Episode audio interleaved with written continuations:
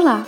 Você ouve agora o podcast do História em Quarentena, projeto nascido em 23 de março de 2020 em razão da pandemia provocada pelo coronavírus e da necessidade de distanciamento físico.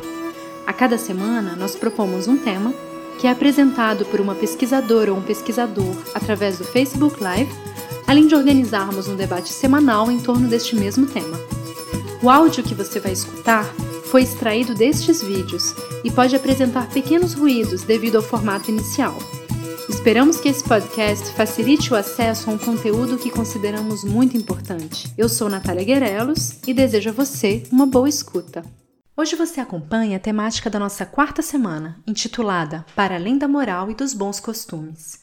Nosso convidado é o historiador brasileiro Maurício Brito, professor do programa de pós-graduação em História Social da Universidade Federal da Bahia. O título da sua fala é Um verdadeiro bacanal, uma coisa estúpida: Anticomunismo, Juventude e Ditadura. Boa tarde a todas e todas. Eu peço mil desculpas pelo, pelo atraso, problemas técnicos. E antes de mais nada, um agradecimento por esse projeto super interessante. Agradecimento a Paulo César Gomes pelo convite, Carlos Chaplin por essa assessoria emocional e técnica nos últimos, nos últimos minutos, né? e os demais organizadores desse, desse evento. Uma saudação especial ao meu caro amigo Ivan, que esteve presente aqui na semana passada, nos abrilhantando com seus comentários extremamente pertinentes, assentados em pesquisa sobre história da música é, no, no, no, Brasil. Tá? Uma saudação aos meus colegas é, Érica Cardoso e Renan Quinalha, que ante, é, segunda-feira, Érica Cardoso, e na, na terça-feira, ontem, portanto, Renan Quinalha, é, falaram também sobre essa temática mais geral da moral e dos, dos costumes, e, portanto, necessariamente a gente vai fazer algumas é, conexões. Né? Para mim é um prazer muito grande compartilhar com vocês notas de pesquisa, né? que é aquilo que também faz parte do nosso cotidiano de professor em geral, de professor universitário, em particular, é uma das missões da universidade, né?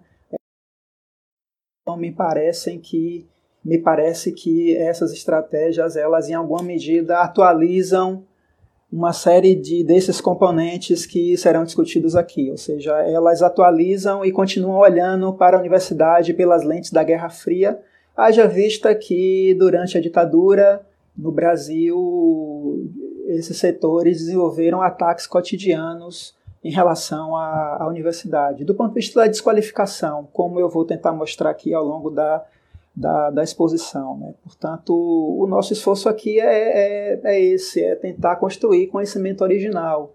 Então, hoje, os, a, ciência, a ciência biomédica tenta con, construir conhecimento original a respeito do coronavírus, construir conhecimento original a respeito da ação comunistas, eles pós-doutoral que foi desenvolvido na UFMG e na Universidade do Porto entre março de 2018 e, e, entre abril de 2018 e março de 2019, né? Então, basicamente, o nosso exercício de pesquisa aqui, é, esses são documentos que foram consultados no Arquivo Nacional do Distrito Federal e também é, documentos que foram consultados no Arquivo Público do Estado de São Paulo a partir do acervo do DOPS, da Polícia Política. Então, eu selecionei esse material, imprimi, esse material. Então, aqui é uma parte da documentação. Né? Então, a nossa pesquisa é resultado do cruzamento entre essa documentação, livros e textos que tentam reconstituir dimensões desse passado sobre o qual nós estamos nos debruçando. Então, esse aqui é um exemplo de um livro que foi lido em Guarda contra o Perigo Vermelho, um clássico sobre anticomunismo, escrito por Rodrigo Pato Samota, que é uma das grandes autoridades no estudo do anticomunismo no Brasil. Então esse, então eu cruzo, nós cruzamos os documentos com textos que em alguma medida nos, nos, nos possibilitam reconstituir dimensões do contexto, é, conceitos, categorias, com outros textos e autores que nos ajudam, de modo mais específico, a, a pensar, digamos, categorias de análise, é, procedimentos metodológicos, né? Quer dizer, por trás dessas imagens, dessas charges em que aparecem professores, pesquisadores e pesquisadoras numa mesa cheia de papéis e livros amontoados, existe método, não é? Então, como dizia Shakespeare, nessa loucura método, né? Então a gente cruza aqueles documentos com livros que reconstituem o contexto, com outros livros, a exemplo desse aqui, Raul Girardet, Mitos e Mitologias Políticas, que, na minha opinião, contribui para pensar como esses anticomunistas construíram, digamos, mitos políticos, um pouco do modus operandi pelo qual eles, eles trabalhavam. Né? Então é um pouco esse cruzamento que orienta a nossa atividade de pesquisa na busca de tentar construir um conhecimento é, relativamente original, nesse caso específico, sobre o passado e de modo mais específico ainda sobre esse passado, sobre a ditadura militar no Brasil, é? e sobre essa relação, portanto, desenvolvida entre anticomunismo, juventude e ditadura. Tá? Então, meu projeto, minha pesquisa, portanto, é, é, é discute essa temática. Né? Para quem quiser aprofundar, e certamente a fala não vai conseguir contemplar a complexidade né, da, da, da, da, temática, né, é, eu, eu recomendo para vocês esse textinho aqui, é um texto que foi publicado na revista Anos 90, né? No, no, no final do, do, ano passado. O título é Um Verdadeiro Bacanal, Uma Coisa Estúpida. Anticomunismo, Sexualidade e Juventude no Tempo da Ditadura. Né? É, então é um texto que foi publicado na, revista Anos 90 e, portanto, eu recomendo para quem eventualmente tenha interesse em aprofundar a temática e, portanto, ter acesso a um conhecimento mais detalhado em relação, em relação a, a, ao tema. Né? Portanto, esse, esse título, Um Verdadeiro Bacanal, Uma Coisa Estúpida, na realidade é uma alusão a é uma alusão a, o, a uma fala de um militar, que foi o, o, Brigadeiro Bournier, que numa entrevista em 94 fez, o, fez uma alusão ao Congresso da UNE, a um evento organizado pela União Nacional dos Estudantes em 68, desqualificando o evento a partir dessa, dessa lógica, dessa chave explicativa, dessa imagem do bacanal de uma coisa estúpida, na medida em que, segundo ele, portanto, o Congresso da Uni basicamente foi um evento em que jovens drogados, enxertados de ideias subversivas, é, de ideias subversivas se organizaram praticando amor livre e, portanto, é, desenvolvendo um bacanal, uma coisa estúpida. Né? Então, essa, portanto, é uma imagem extremamente desqualificadora construída pelo Bournier para se referir a essa experiência dos estudantes em 68 que se organizaram para debater as políticas gerais do governo e pensar estratégia de resistência e em relação à, à ditadura. Né? Então, que fique claro, nós estamos falando aqui de um período ditatorial, então nós, a maioria dos historiadores profissionais, historiadoras, considera que houve uma ditadura no Brasil, diferente de narrativas negacionistas, né, conservadoras de direita, alimentadas inclusive não apenas, mas também por esse governo, por determinadas frações do interior do governo, além do presidente, enfim. E nós, portanto, consideramos que houve uma ditadura no Brasil. Né, isso, essa ditadura ela chama de terrorismo de Estado, né? então nós consideramos é, isso, e esse terrorismo de Estado usou também de violência simbólica é, e num contexto de Guerra Fria ele também tentou depreciar, desqualificar essas, aquelas experiências de resistência de oposição ao regime com o objetivo de, digamos, legitimar práticas de, de violência. Né? Portanto, esses textos que eu fiz referência aqui para vocês, né, esses que foram pesquisados nos arquivos, devem ser vistos né, como textos de combate. Né? Então, esses anticomunistas, eles combatiam os, os seus inimigos, ou seja, os comunistas, pela ação e também pela palavra. Claro que palavra, em alguma medida, é, é, é resultado de ação, mas sejamos, é, sim, é, me permitam a simplificação. Então, assim, eles pensemos esses textos aqui como, como textos de combate, textos, portanto, que alimentam o um anticomunismo, textos que alimentam um conjunto de estereótipos, né? a respeito desses comunistas. Né? Tem um historiador francês, né, François Sirinelli, que ele diz que a guerra é uma que essa é uma ideia super interessante, ela se aplica também à lógica da Guerra Fria, Pensemos Guerra Fria enquanto esse contexto mundial marcado pelo pós-Segunda Guerra Mundial e uma luta polarizada entre, de um lado, os Estados Unidos, né, tido, tidos como reino da liberdade, do capital, versus a União Soviética, tida como uma pátria eh, socialista. Né? Então, houve, portanto, uma atmosfera de combate, né, de guerra política, de guerra cultural. Portanto, esses textos que nós pesquisamos nesses arquivos devem ser pensados também como parte dessa atmosfera mais geral de combate político, cultural, simbólico e assim sucessivamente, e que, portanto, esses, esses esses combatentes eles buscaram classificar, estereotipar, depreciar, desqualificar, estigmatizar, né? criar rótulos a respeito dos comunistas e de uma, e de uma série de práticas de sujeitos né? e, e, portanto, práticas que eram tidas como de oposição a esse regime, a essa ditadura, né? E que, aliás, nem sempre, inclusive na maior parte dos casos, não eram sequer orientadas pelos comunistas. Né? Então ele chega ao ponto de dizer que o movimento hippie foi invenção de Moscou. Como diz um autor num artigo bem interessante, o sobrenome dele é Kaminsky, e ele demonstra como determinadas frações das comunidades de segurança, como determinados militares, um especificamente, considerava que o movimento hippie teria sido uma criação de Moscou processo de classificação e como esses autores, em geral homens brancos, né, é, participantes das chamadas comunidades de segurança e informação, ou seja, estruturas repressivas, né, desde o SNI, Serviço Nacional de Informações, até DOPS, até os serviços secretos das diversas é, forças armadas, né, o, o CIE, o CNMA, o CISA, enfim. Então, como esses sujeitos, eles multiplicaram discursos classificando negativamente um conjunto de práticas e sujeitos, em geral jovens, e que, segundo eles, eram manipulados por, essa, por esse fantasma, por esse inimigo vermelho, que naquele contexto da Guerra Fria era quem? Eram os comunistas, era o chamado Movimento Comunista Internacional. É por isso que a gente encontra muito na documentação referências a Moscou, Pequim e Havana, que são, portanto, quer dizer, é uma alusão aí à Revolução Russa, é uma alusão à Revolução Cubana e é também uma alusão à Revolução Chinesa. Então esses sujeitos, eles liam muito o Brasil nos anos 60, nos anos 70, nos anos 80, e muitos continuam lendo até o presente, né?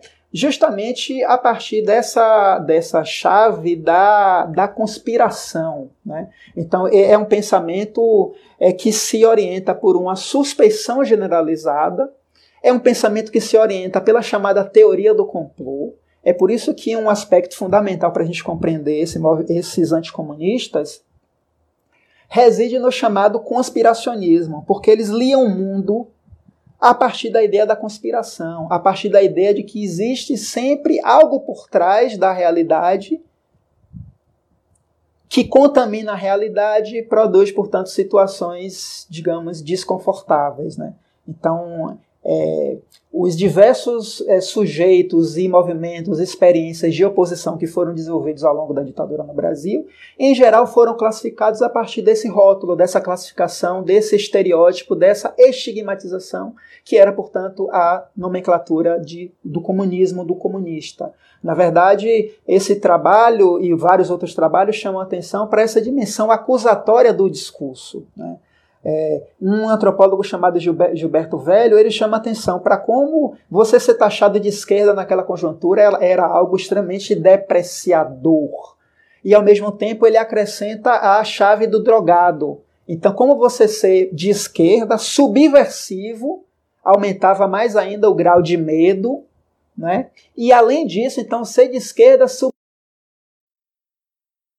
no caso é uma é parte de uma outra classificação que foi construída por esses anticomunistas para car caracterizarem movimentos de juventude né, ao longo desse período. Né. Então, a ideia, a ideia desses sujeitos era que, por exemplo, o, diversos estudantes, como foi o caso do Congresso da Uni que eu me referi, né, a ideia do Bournier de que esses estudantes foram para o Congresso da Uni porque eles estavam sob efeito de drogas. Então, o movimento estudantil, até 68, que era o principal canal de oposição e resistência ao regime, ele foi alvo, portanto, de combates a partir dessa chave interpretativa. E depois que esse movimento estudantil foi derrotado, pelo chamado Ato Institucional número 5, que cria uma dinâmica de nacionalização da repressão e de condições muito mais difíceis né, para a oposição política no Brasil. É, o, o, outro inimigo que passa a ser eleito alvo desse anticomunismo é o, as organizações de esquerda armada. É, portanto, aquele conjunto de estudantes que migra para um processo de resistência armada. Né? E então esses sujeitos, eles, portanto, liam o mundo leram o mundo nesse período muito por essa ótica da suspeição generalizada, da teoria do complô, não é? E, e, eles sempre, portanto, liam é, o real a partir das lentes da Guerra Fria, da paranoia, da obsessão em encontrar, digamos, indícios da chamada Guerra Revolucionária, que, segundo eles, estariam sempre por trás dessas ações de oposição. Né? É, e, e, ao mesmo tempo, quer dizer, esses, esses sujeitos, eles leram o mundo com essas características, reiterando uma certa tradição anticomunista construída no Brasil desde o século XIX, é, inflacionada pela Revolução Russa, né? E então essa tradição anticomunista, em alguma medida, ela sempre colocou também em suspeição a moral dos comunistas, né? Então, às vezes eles eram taxados de imorais, amorais, não portadores de morais. Essa tradição ela é uma tradição que foi alimentada por uma leitura crítica anticomunista em relação a alguns escritos do, do chamado marxismo-leninismo, mas também foi informada por uma deturpação de experiências revolucionárias que foram desenvolvidas na Revolução Russa, que tentaram descriminalizar o aborto, é, descriminalizar a, a homossexualidade, né, as relações homoeróticas, né, é, criar acampamentos para a juventude exercer sua sexualidade de maneira menos repressora, é pensar como o trabalho doméstico poderia ser socializado, portanto, socializado, portanto, incorporar o papel do Estado aí como uma instituição importante para a libertação da mulher e do trabalho doméstico. Né? Então, assim, esses anticomunistas para alimentar essa tradição anticomunista, obviamente reiterada a partir de experiências da própria realidade brasileira. Então, a, a, os eventos de 35 que foram discutidos por Rodrigo Pato Samota chamam atenção também para o uso dessa acusação moral em relação aos comunistas como parte da estratégia da criação desse anticomunismo militar, moldado a partir da chamada intentona de 35. Tá? E por outro lado, esses anticomunistas, eles também, além de reiterar uma certa tradição anticomunista, eles atualizaram essa, essa tradição anticomunista a partir de novos elementos da conjuntura dos anos 60 dos anos 70. Né? Sobretudo, nós estamos falando aqui de 68, né? é um ano marcado pela chamada rebelião é, mundial juvenil, por um protagonismo de movimentos, experiências estudantis desenvolvidas em diferentes países do mundo, desde Brasil a México, a Tchecoslováquia, a França, Estados Unidos. Então, quer dizer, países com formações sociais muito diferenciadas, que viviam sob regimes políticos também muito diferenciados, foram marcados por aquilo que a gente poderia chamar de terremotos políticos e também por tsunamis culturais, né? Ou seja, por uma atmosfera de questionamento a instituições tradicionais como família, como universidade, como partidos, né? É, e, e é interessante pensar como essa atmosfera internacional dos anos 60, especificamente do, de 68, foi uma atmosfera marcada conjunturas mais tradicionais do século XX no mundo, né? justamente porque houve uma espécie de circulação de imagens, sons, sonhos, ideias, utopias, mas também estética, forma ah, ou seja, de experiências que estavam acontecendo na França, que circulam no Brasil, do Brasil que vão para a França. Claro, essa circulação ela é desigual porque tem relações de poder aí em jogo, colonialidade, etc. Mas de todo modo há uma relativa circulação dessas imagens, experiências de, de rebeldia, de rebelião juvenil no, no, no, no mundo, né?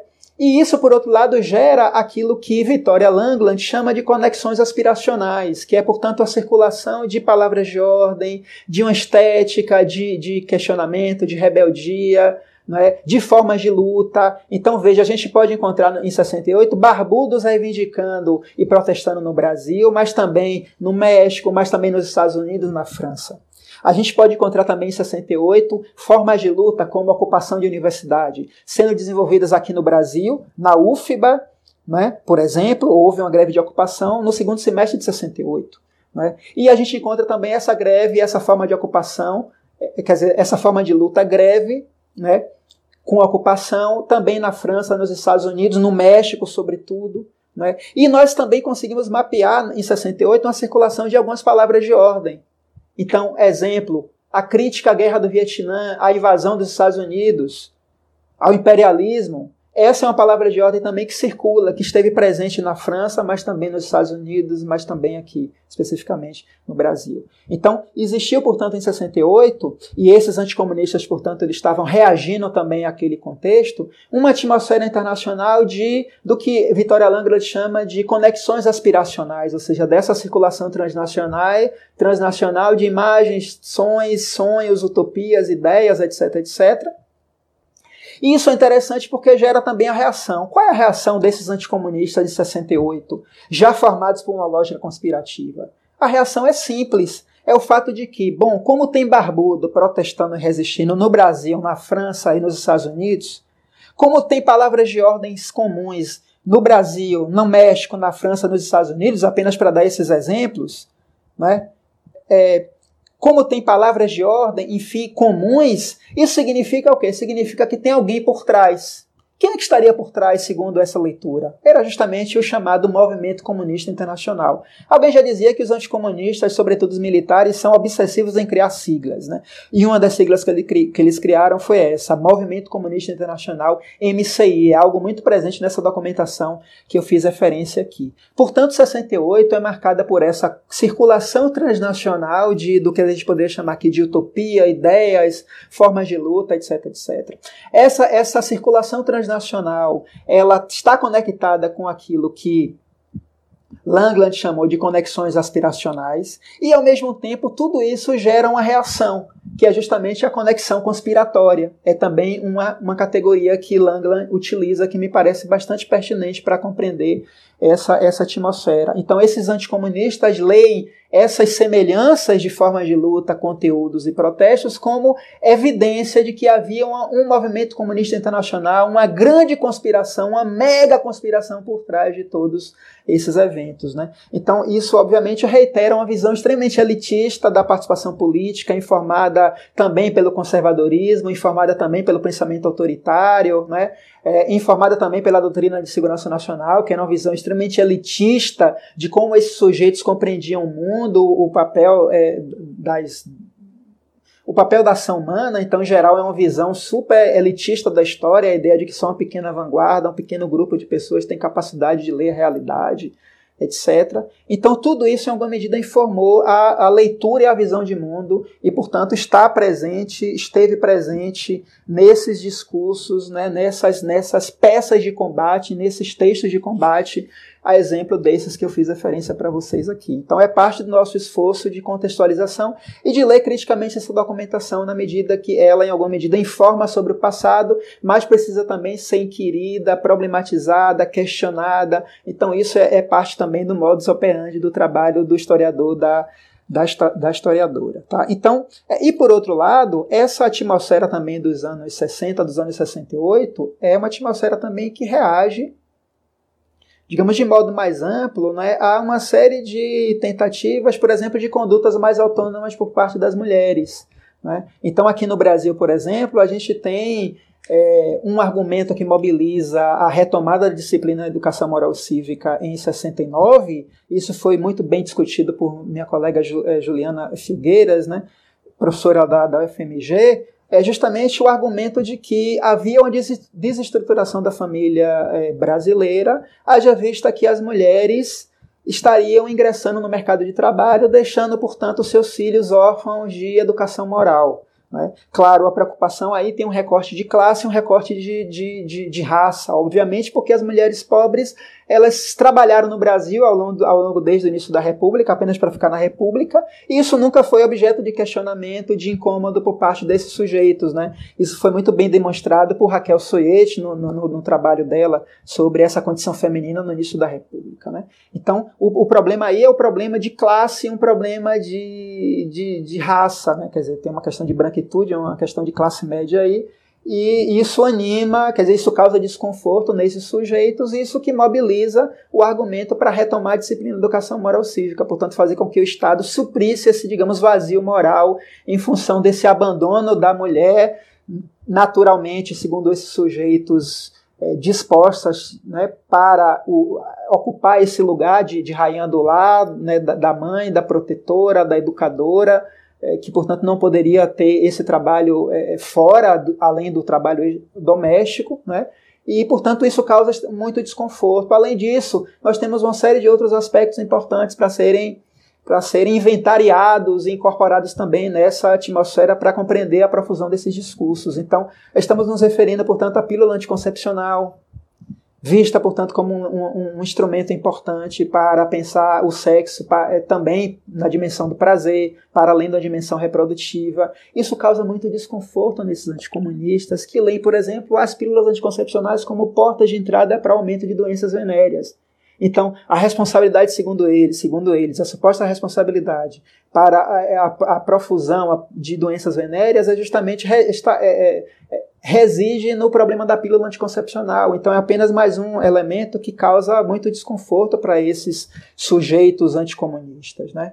Então, é, são, portanto, algumas, algumas informações importantes para a gente tentar compreender essa atmosfera mais geral de rebelião dos costumes que emerge nos anos 60, nesses longos anos 60, como dizem vários autores e autoras, e que impactaram também no Brasil e, portanto, essa, esses textos de combate eles têm a ver também com uma reação do que a gente poderia chamar de anticomunismo é, moral sexual, para usar a terminologia, para usar o recorte de um autor também muito importante para pensar esse tema, que é Ben Cohen. Né? É, esses autores, portanto, tentaram ler esse conjunto de transformações por essa lente moral sexual. Portanto, o meu objeto de pesquisa é justamente esse, né? é pensar discursos que alimentaram esse anticomunismo moral sexual né? E especificamente politizando a dimensão da sexualidade, do sexo, como um argumento depreciativo, desqualificador dessas ações de oposição, especificamente aquelas protagonizadas é, por estudantes. Né? Então eu fiz referência aqui para vocês já ao Congresso da Uni, é, enquanto um exemplo da conjuntura de 68, que foi marcada por essa profusão de discursos sobre o sexo, com o objetivo de combate e disputa é, política na sociedade geral e, claro, no interior do regime, porque esses sujeitos, esses sujeitos também, esses anticomunistas, esses membros das comunidades de segurança, do DOPS, SNI, etc., etc., eles também estão é, escrevendo esses textos alimentados por, por expectativas particulares, por reconhecimento, por status, por busca de prestígio, por busca de poder. Então eles estão mobilizados pela problemática do poder em sentido micro, mas também em sentido macro. Eles estão preocupados com os rumos mais gerais do regime tanto no início do golpe quanto no, ao longo da ditadura, no período da abertura política e assim sucessivamente. Né? É por isso que muitas vezes, ele, inclusive, eles inflacionam esse discurso, essa, essa categoria do comunismo, né? justamente com o objetivo também de instrumentalizar esse esse inimigo construído na longa duração com um objetivo de disputa política em relação aos rumos do regime. Eu poderia aqui acrescentar outros exemplos da conjuntura de 68, rapidamente dizer para vocês que é, em junho de 68 houve uma explosão de protestos estudantis no Brasil, só para vocês terem uma ideia, em junho, houve 16 passeatas em sete capitais, né, para usar os dados de João Roberto Martins Filho, que é uma referência importante no estudo do movimento estudantil. 26 grandes passeatas em 15 capitais também, nesse, nessa conjuntura aí, depois da morte de um estudante chamado Edson Luiz, em março de 68, tá certo? E então, assim, é, eu é, consultei as atas do Conselho de Segurança Nacional, que era uma espécie de conselho ministerial que assessorava o governo, é uma criação, é, não é uma criação da ditadura, é muito anterior à ditadura, e a ditadura também usou esse, esse, esse mecanismo. Então, nessa reunião, vários membros militares atribuíam a crise, bom, claro, eles se reuniram preocupados com a crise política, com essa, esse protagonismo estudantil, etc. Então eles se reúnem e basicamente muitos deles concluem que era uma crise artificialmente construída por esses centros externos. Notem que é, se reitera aí a visão conspirativa dos centros externos, ou seja, desse movimento comunista internacional por trás de tudo e de todos, manipulando a tudo, a tudo e todos, ou seja, é uma visão que oni, é, assim, é uma visão que reproduz uma, uma onipresença e uma, uma, e uma onipotência em relação ao movimento comunista internacional. Bom, mas é, um, um, dos membros presentes nessa reunião foi o presidente Costa Silva e ele, ele faz referência a uma ele faz referência a uma a uma fotografia que ele teve acesso e que, segundo ele, mostravam estudantes secundaristas que teriam ocupado um prédio público, que teriam dormido nesse prédio público, e ele se questiona, mas cadê a responsabilidade dos responsáveis por esses mocinhos? Ou melhor, por essas mocinhas? Cadê aqueles que deveriam ser responsáveis pela honra das meninas?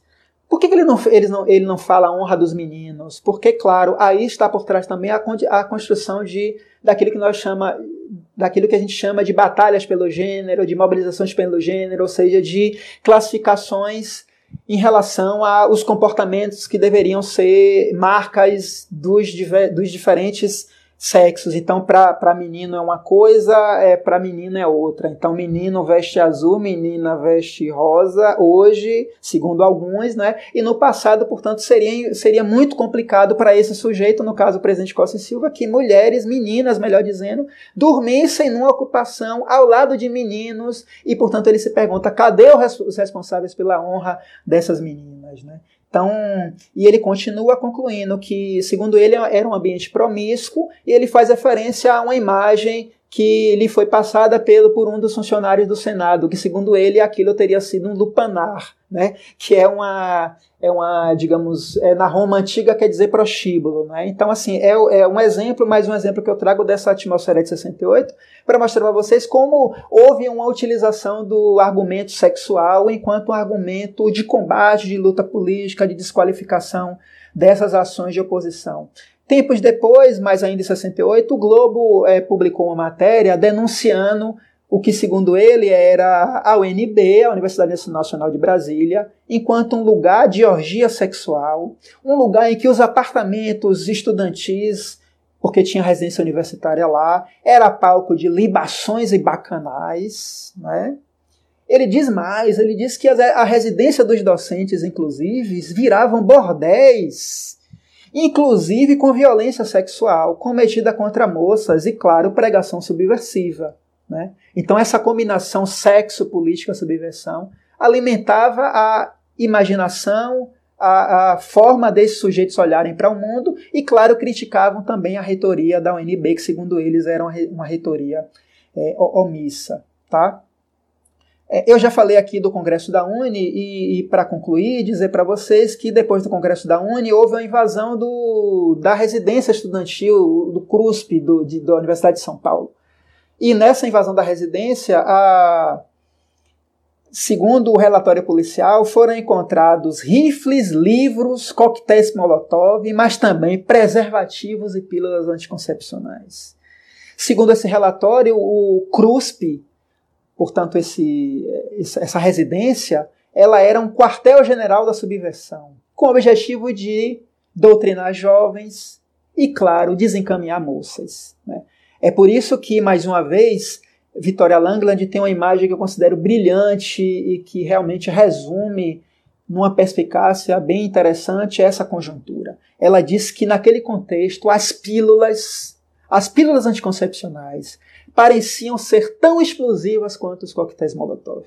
Então eu acho que essa é uma imagem bem interessante, pareciam ser, portanto, tão perigosas quanto os coquetéis Molotov.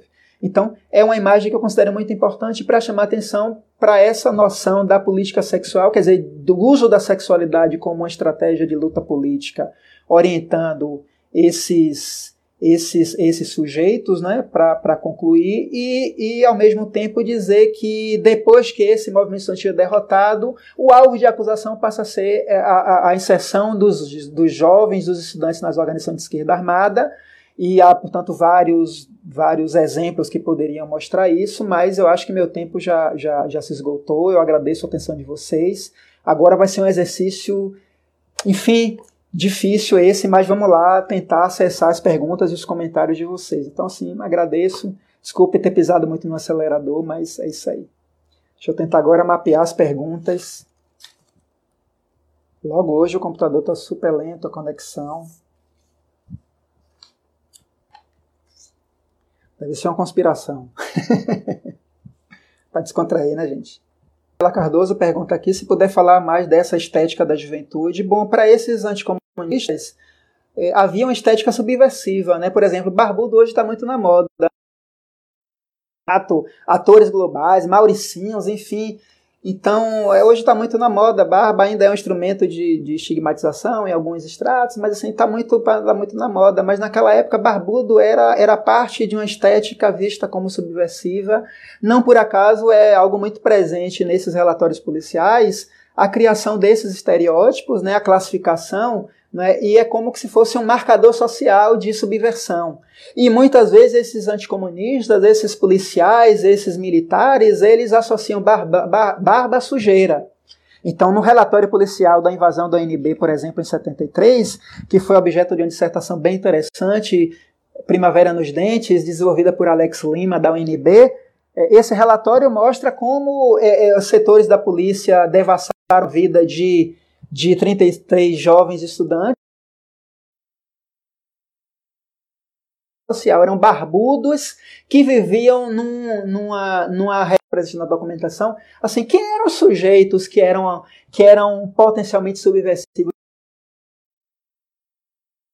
Cohen diz que para alguns setores, especificamente da ESG, da Escola Superior de Guerra, né, para alguns setores, me perdoem porque eu estou lendo as perguntas aqui, a mente né, fica pulando, eu já dizia meu grande amigo Marcinho, a mente é um, é um macaco bêbado drogado pulando de galho em galho e, por, e mordido por um escorpião, mas deixa eu voltar aqui para o exemplo de Coan, então ele mostra assim que para setores da ESG, os jovens pobres eram mais propensos a, a roubos, a digamos crimes comuns, enquanto que para esses setores quem é que seria mais potencialmente subversivo? Era a juventude das camadas médias urbanas, entre 15 e 25 anos, não é branca, em geral estudante ou, ou recém-egressa da condição estudante, em geral setores é, intelectualmente críticos. Né? Então isso é parte desses, desses marcadores que orientaram a ação, a percepção desses sujeitos em relação a quais seriam os sujeitos mais potencialmente subversivos. Tá? Bom, Ivandilson faz uma pergunta aqui, eu não tenho resposta. A pergunta de Ivandilson é como enfrentar hoje esse anticomunismo? É uma questão em aberto, acho que mereceria um debate, um debate à parte, mas assim, a primeira coisa é lembrar que mas assim, eu acho que a primeira coisa é a gente é perceber que o anticomunismo nesse período, e isso acho que vale também para a atualidade, é uma espécie de guarda-chuva amplo que acolhe diferentes diferentes sujeitos e práticas tidas como oposi oposicionistas e que não necessariamente tinham conexão com o movimento comunista internacional ou com o comunismo, enfim. Né? Então, como eu disse para vocês, vejam, o movimento hippie foi entrou nesse guarda-chuva do comunismo. Foi lido como uma invenção de Moscou. O movimento negro, isso é também objeto de uma dissertação de Coslin, né? uma, uma dissertação na qual ela analisa a cobertura do movimento negro vista pelo, pelo DOP de São Paulo é, ela, ela mostra como o movimento negro foi lido também pela chave do, do movimento comunista. Então era resultado da conspiração comunista. Então o, o anticomunismo foi, foi usado como um guarda-chuva extremamente amplo, que tanto incorporou elementos da tradição anticomunista, como foi atualizando esses, esses receios, essas ansiedades, esses supostos perigos, esses medos, né? A partir justamente de desafios da conjuntura, de novos sujeitos que emergiam na conjuntura e, claro, foram desqualificados porque isso fazia parte também da lógica mais geral do regime. Então, é regime que hostilizava o conflito, estamos falando de ditadura que lê o conflito negativamente, como sinal de desarmonia, que lia o movimento negro que pautava o racismo, portanto, como diz a autora, a partir da ideia de que era um movimento que pautava a questão racial, portanto, isso dividia o Brasil, não é isso? Então, assim, é, é esse anticomunismo é um guarda-chuva extremamente amplo e nós precisamos ter cuidado para lembrar que, ao mesmo tempo que ele se atualiza, ele reitera elementos dessa tradição. Então, por exemplo, desconfiemos de discursos em torno da, da família. Por quê? Porque os, os, a bibliografia sobre o tema mostra, e aí a Ana Fonteles Duarte, né, é, é, Janaína Cordeiro, quer dizer, várias autoras é, que se debruçaram sobre, sobre essas mobilizações pelo gênero, que se debruçaram sobre as marchas da, da, da família, é, da propriedade. Quer dizer, lembremos, o golpe foi precedido de marcha, de uma grande marcha em defesa da família. Logo em seguida, o, o, houve uma série de, de, de, de, de manifestações, de, de, quer dizer, de passeatas com essa retórica em defesa da família, em diferentes capitais e também em diferentes cidades do interior. Então, assim, essa retórica em defesa da família é uma retórica que, em geral, flerta com o conservadorismo. Por quê? Porque esses sujeitos, eles universalizam o modelo de família. Quando você pergunta, bom, mas que família esses anticomunistas estão pensando? Eles estão pensando família como família tradicional. Homem e mulher, por quê? Porque eles trabalham com vários pressupostos. A ideia de que família é uma categoria natural, é, é, digamos, não é histórica, não é historicamente construída. Né? Então, portanto, eles trabalham também com uma série de supostos. Né? É, por exemplo, o suposto de que é, todo tipo, é, de qualquer tipo de, de prática sexual que destoie de uma sexualidade marital não é algo muito bem-vindo. Eles trabalham com a ideia de que homem deve gostar de mulher, mulher deve gostar de homem eles trabalham com a ideia de, dessa monogamia compulsória para as mulheres. Então, é, portanto, uma retórica que traz, por, quer dizer, traz no seu interior uma visão extremamente eh, universal de família, aplicada a todos e a todas, e, portanto, que hostiliza, deprecia, desqualifica quaisquer tipos de configurações familiares, de constelações familiares, que destoem dessa, dessa noção mais geral tradicional. Né? Então, acho que é importante também estar atento para essa dimensão mais geral da longa duração, né?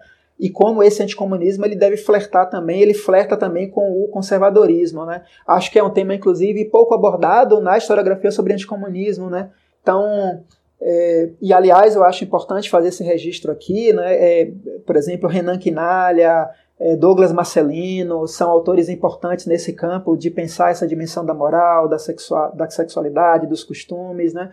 E eles chamam a atenção de que nós não devemos reproduzir conserva esse conservadorismo moral ao movimento, quer dizer, a, a, essa chave do movimento comunista internacional. Realmente essa é uma observação importante. Cada vez mais me parece que é necessário nós recuarmos um pouco para lembrar que, obviamente, a ditadura atualiza, mas não é ela que constrói essas classificações depreciativas, né? Isso já estava presente nos anos 50, em que, por exemplo, os bailes, a música, a dança, isso foi discutido por, por Carla Pinsky, amedrotavam esses setores conservadores que liam tudo aquilo como, como é, é práticas que colocavam, colocavam que ameaçavam a, a juventude, então isso está nos anos 50, isso está no integralismo de Plínio Salgado, né? Gilberto Calil discute isso, como é que o PRP, enfim, e o integralismo é, incorpora, discute também isso, a, aparece na tese dele, né? mas a, a gente tem é, um, um, discurso de Plínio Salgado em que, em que ele, ele enfatiza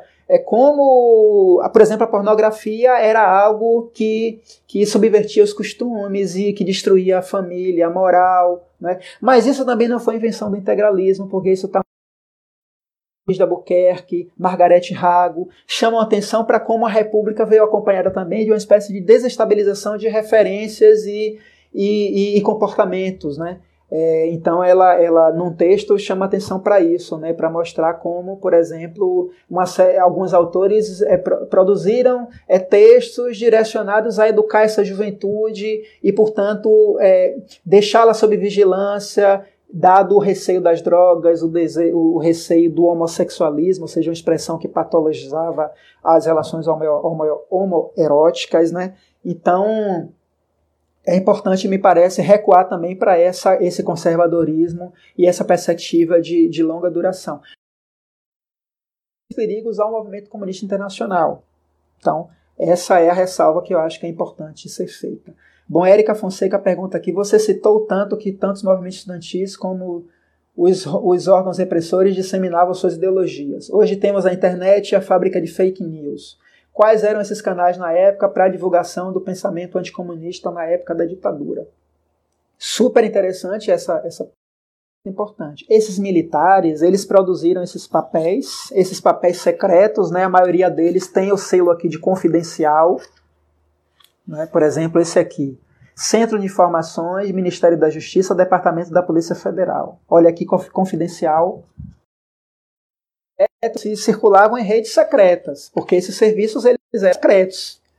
Mas, ao mesmo tempo, muitos desses militares foram a público fazer pronunciamentos, ou seja, emitir discursos, ideias, visões sobre o contexto, a conjuntura. Então acho que a grande imprensa é um instrumento, foi um instrumento importante também para que tem um trabalho sobre intitulado Juventude e Pensamento Conservador. Nós, na historiografia, sobre ditadura, sobre juventude salvo o melhor juízo, é, carecemos ainda de, quer dizer, de mais trabalhos que, que analisem essa juventude conservadora, de direita, anticomunista, inclusive. E ela tem um trabalho mostrando como uma determinada revista produziu, veiculou um discurso conectado com essa dimensão do anticomunismo e a dimensão do conservadorismo dessa matriz católica anticomunista, né? Então seria também um outro exemplo interessante aí para ser pensado. Mas eu acho, eu acho, Érica, que há muito espaço ainda para a gente justamente tentar acessar outros, outros suportes que veiculavam esses,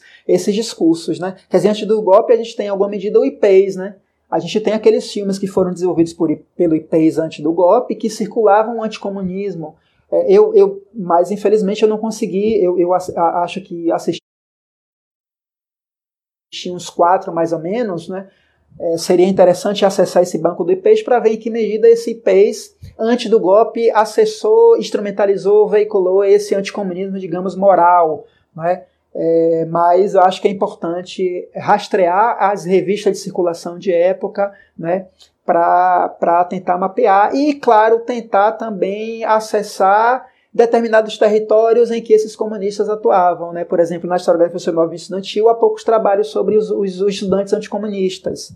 Eu, na minha dissertação, na minha tese, definida em 2013 e 2000, a tese,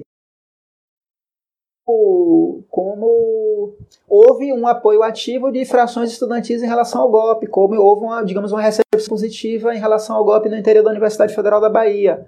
Acho que isso é importante.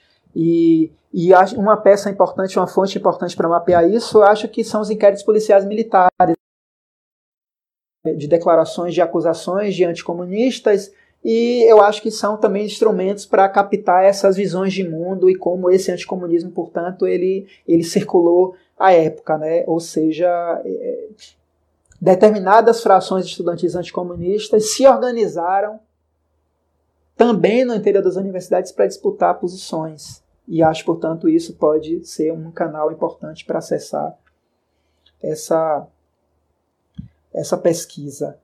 Yuri Aélio, Arleo pergunta: eles ainda conseguem associar comunismo a pecado? É uma questão, né? É uma questão interessante essa. É, mas acho importante remeter, lembrar que esse anticomunismo moral ele tem uma matriz que é, que é do catolicismo, né? Que lia os, os, comunistas como aqueles que iriam destruir a família e iriam acabar com a moral, a moral cristã.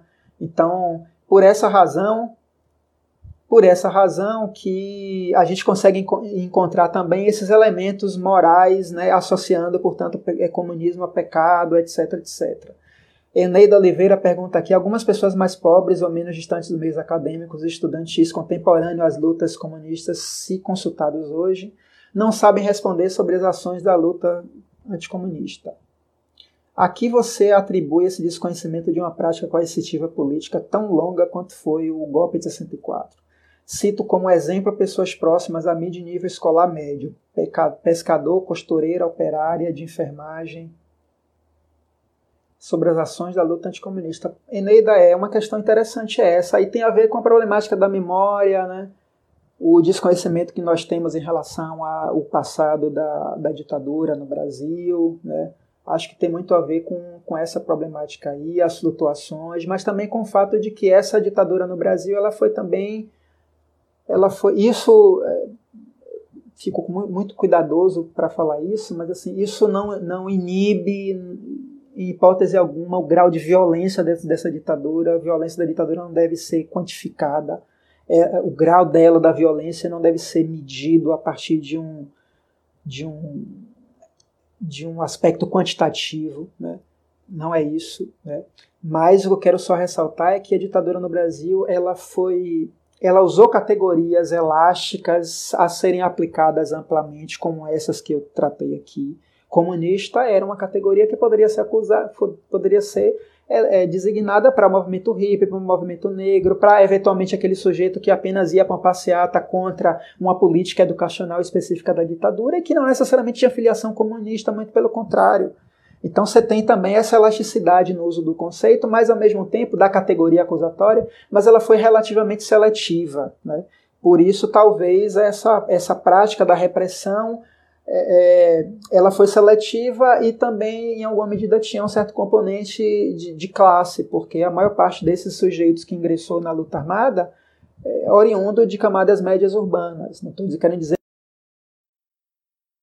ele chama de raízes sociais das esquerdas armadas, mas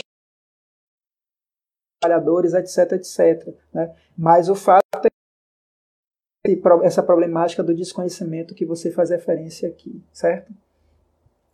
Creio, é, Letícia Brum faz um comentário super pertinente, creio que ainda os anticomunistas seguem, seguem associando Marx com antifamília, com certeza, com certeza, você está super correta, Letícia, é, é isso aí mesmo, é uma atualização dessa perspectiva que lê porque, claro, o marxismo tem uma visão crítica em relação a essa família burguesa.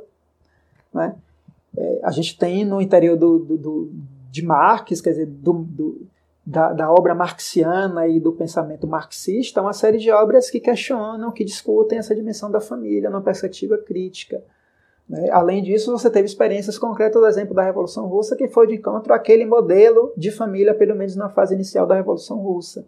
Então, isso termina alimentando essa, essa noção do antifamília, mas, claro, atualizada com esse conservadorismo, atualizada com essa depreciação em relação a uma série de sujeitos que na cena contemporânea emergem, apresentando novas demandas, é, palavras de ordem, mas também dinâmica de sociabilidade, de estética e modelos de família, né, a exemplo do movimento LGBT, enfim.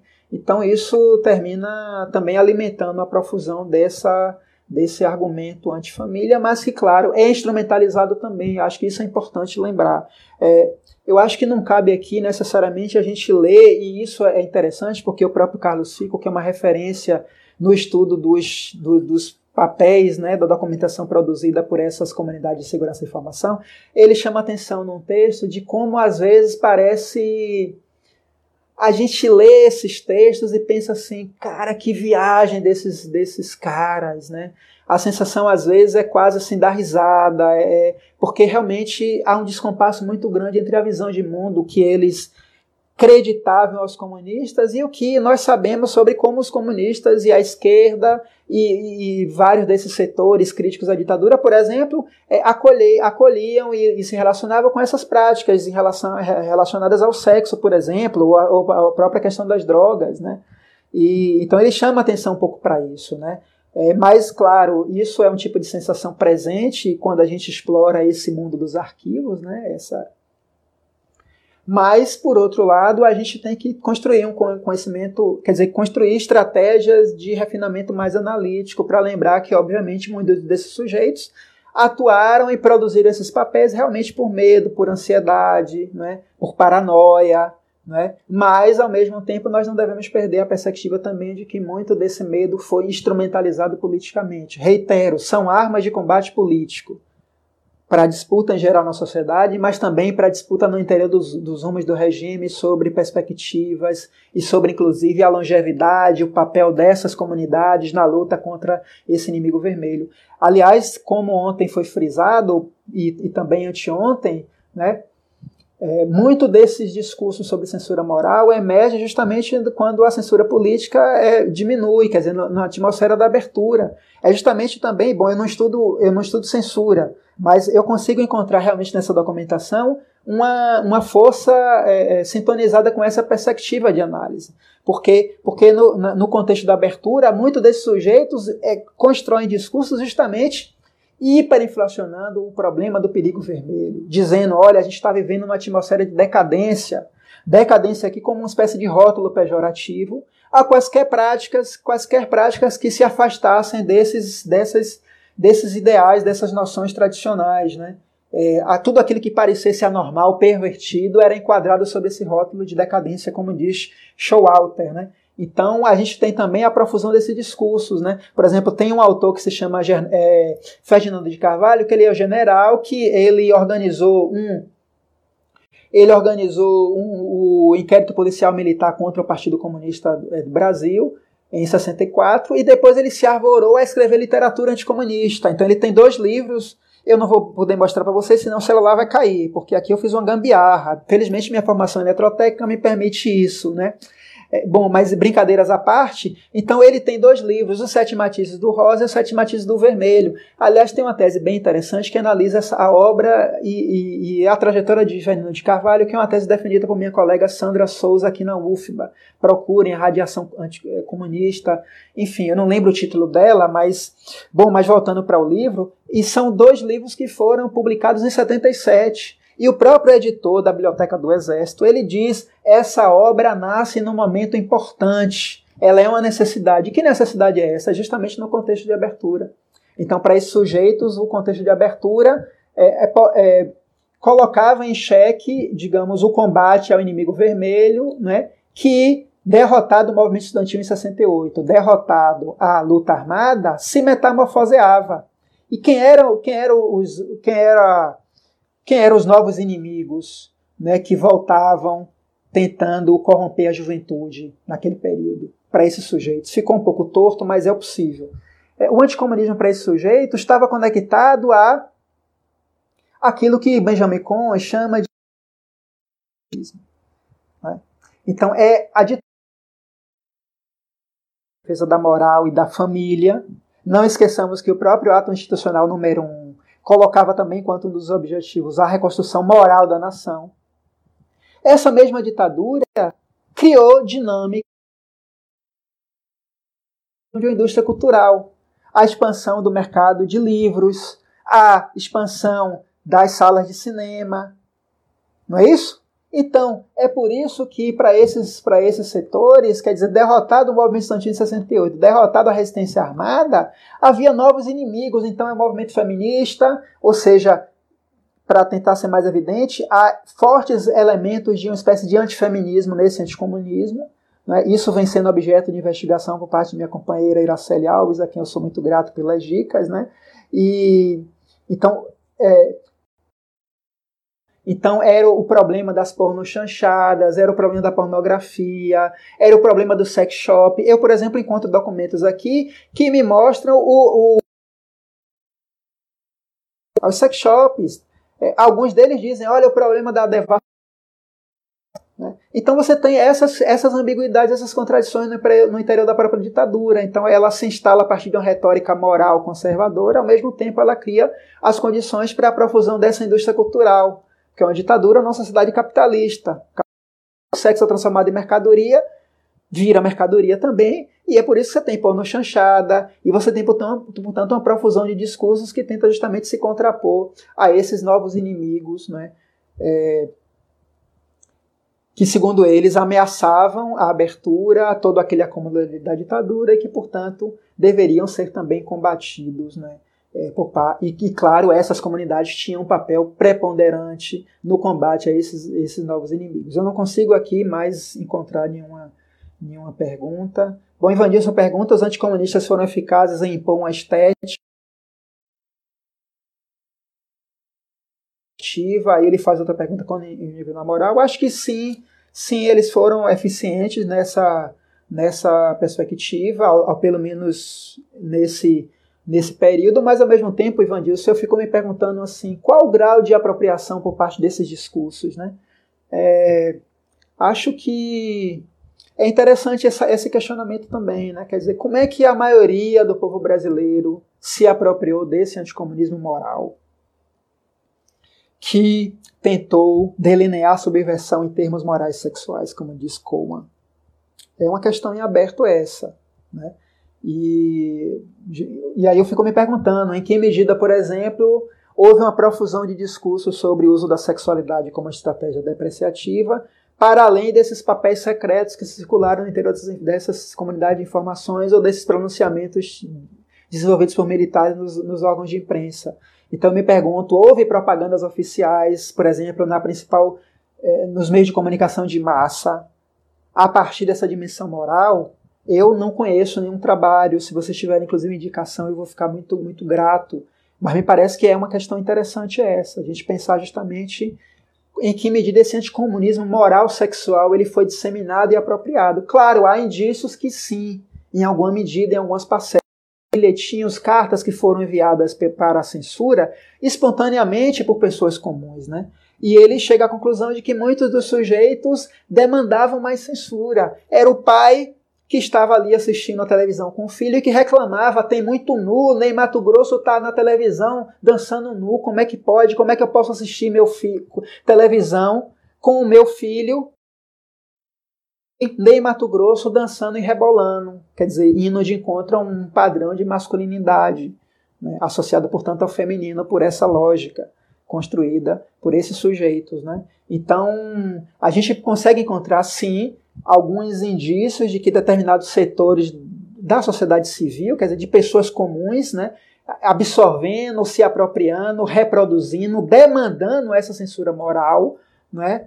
A gente pode construir hipóteses sobre isso, né? Tem gente que diz, olha, tem um problema mais geral do conservadorismo de longa duração, né? Mas, assim, para a gente tentar ser rigoroso, porque a pesquisa acadêmica é baseada em protocolos, em procedimentos metodológicos que se afastam do senso comum, dialogam, mas se afastam. É um conhecimento que se pretende ser sistemático, racional, com algum grau de objetividade, controlando a subjetividade, crítico, assentado em métodos, né, assentados em procedimentos de, de, de validação por parte da comunidade científica. Né. Então, sendo, portanto, rigoroso com base nesses parâmetros, eu não conheço nenhum trabalho que analise de modo mais detida graus de apropriação desse anticomunismo moral, para além desse texto de, de Carlos Fico e de alguns trabalhos sobre censura, que permitam a generalização sobre é, o grau de apropriação por parte desse anticomunismo moral por vastos setores sociais. Tá? Eu acabo aqui, deixa eu ver se tem alguma. Gente, eu não consigo me comunicar aqui. Eu imagino que pelo, pelo, pelo, pelo andar do, da carruagem, o tempo já está esgotado, né? É, então, assim, eu me despeço de vocês, sou muito grato pela, pela, pela acolhida. Espero que vocês tenham uma quarentena com saúde física e saúde mental dentro das o, os agradecimentos aos organizadores do História em Quarentena, a página História da Ditadura, para mim é uma referência super importante de um conhecimento que visa dialogar com essa ideia de uma história pública, já que nós não temos o monopólio das narrativas sobre o passado, e que seja para enfrentar o anticomunismo, seja para enfrentar a...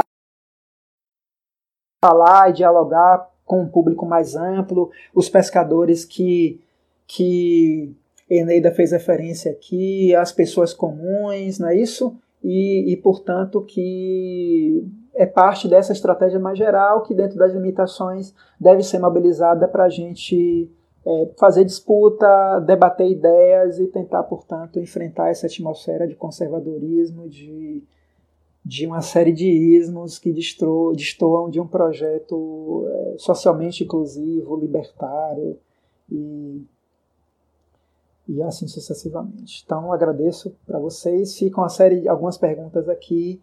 É, meu e-mail é mafbrito, mafbrito, com apenas um, um T, arroba hotmail.com. Fiquem à vontade para levantar questões.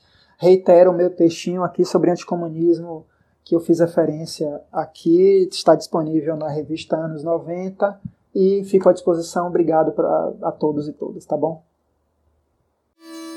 Você acabou de ouvir o podcast do História em Quarentena, projeto organizado por Paulo César Gomes, Melanie Tuioá, Carlos Trinidad, Lucas Pedretti e eu, Natália Guerelos. Música de Sam Nóbrega. Obrigada por compartilhar este tempo conosco e até a próxima!